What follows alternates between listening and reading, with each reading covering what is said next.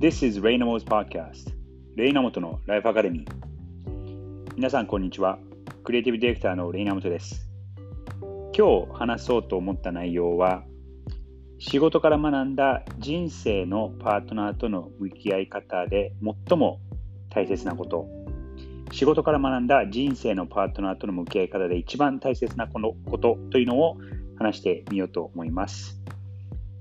なぜこのことを話そうと思ったかというと、先日、えー、仕事でもパートナーでも、えー、その仕事でも、えー、人生でもパートナーを探すときに一番大切なことっていうのを話したんですけども、えそれへの反響が結構あったんですね。あのダウンロードの数も多いですし、えそれに対してのあの反応も他のエピソードよりはなぜか多かったのでその仕事とのパートナーシップだったりとか人生でのパートナーシップっていうことに、えー、興味のある方が多いのかなというふうに感じましたのでそのことをもうちょっと深掘りしてみようと思いました。そこでですね、えー、っと、その仕事で学んだことで、もちろんその仕事と、えー、自分のパーソナルの生活の中では違うところはたくさんありますし、えー、まあ、そのクロスオーバーしていいところもあるとは思うんですけども、あまりその仕事と私生活をこう混ぜてしまうと、どっちにもあの、まあ、いい影響が出る場合もあるとは思うんですが、えー、良くない影響が出る場合もあるのかなと思います。僕がやっている仕事というのは、そのクライアントと向き合って、ブランド戦略を考えたりとか、デジタル戦略を考えたりとか、カスタマー UX がどんなことなの、どうなるべきなのかということを、いろいろこうお題をいただいたりとか、お題をこう探して、そこに対しての解決法だったりだったりとか、そこに対してのアイディアをぶつけていくっていうことをやってるんですけども、えー、やっぱりそのあの期待をされてるっていうところが常にあるかなと思います。僕らが提供すること、僕が提供するのはそのもちろんアイディアということもありますし、デザインということもありますし、もうちょっと抽象的なことだと、そのクリエイティビティっていうところを期待されているとは思うんですけども、え常に僕がそのクライアントの向きか向き合い方で心がけているのは、どうやってこの期待をにそぐうか、それだけではなくて、その期待をどう超えていくかっていうことを常に提供したいな。そして、チームの人たちにもそのどうやってその期待を答える、答えを超えるかっていうことを気にしてもらいながら仕事をしてもらっています。でですね、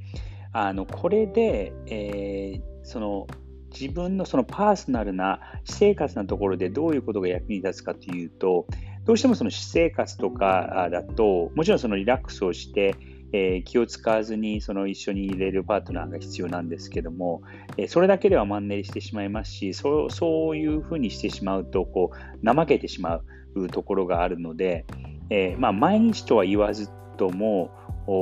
ところどころでその期待を超えることを提供する、え期待を提供すあ期待を超えることを何かしてあげるっていうことをすると、え人生のその私生活の方でもあのいい影響が出るのではないかなと思います。仕事ではもちろんその、まあ、僕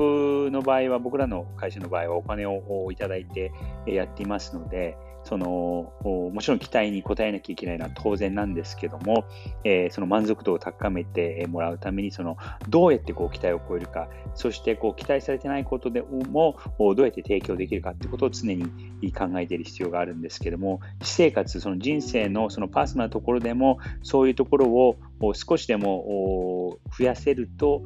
いい影響がその人生のパートナーシップの中にも生まれてくるのではないかなと最近特に思うようになりました。なので、えー、もう結婚されている方はあまああの年数が長くてもどうやってその期待を超えるかで特にその年数が長くなればなるほど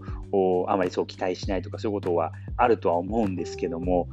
僕もちょっとそのことは自分にも言い聞かせながらどうやって期待あの期待を超ええー、超える超えられるかっていうことを考えていければなと思います。それから若い方で、え、このポッドキャストを聞かれている方、20代の方も結構いらっしゃると思うんですけども、え、まだ結婚されてない方だったりとか、パートナーがいらっしゃらない方もいるとは思うんですが、あそういう時も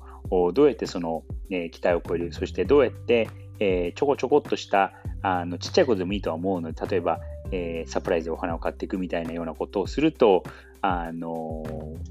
パートナーが喜んでくれていいいい影響にはなると思います。ということで、今日はその仕事から学んだ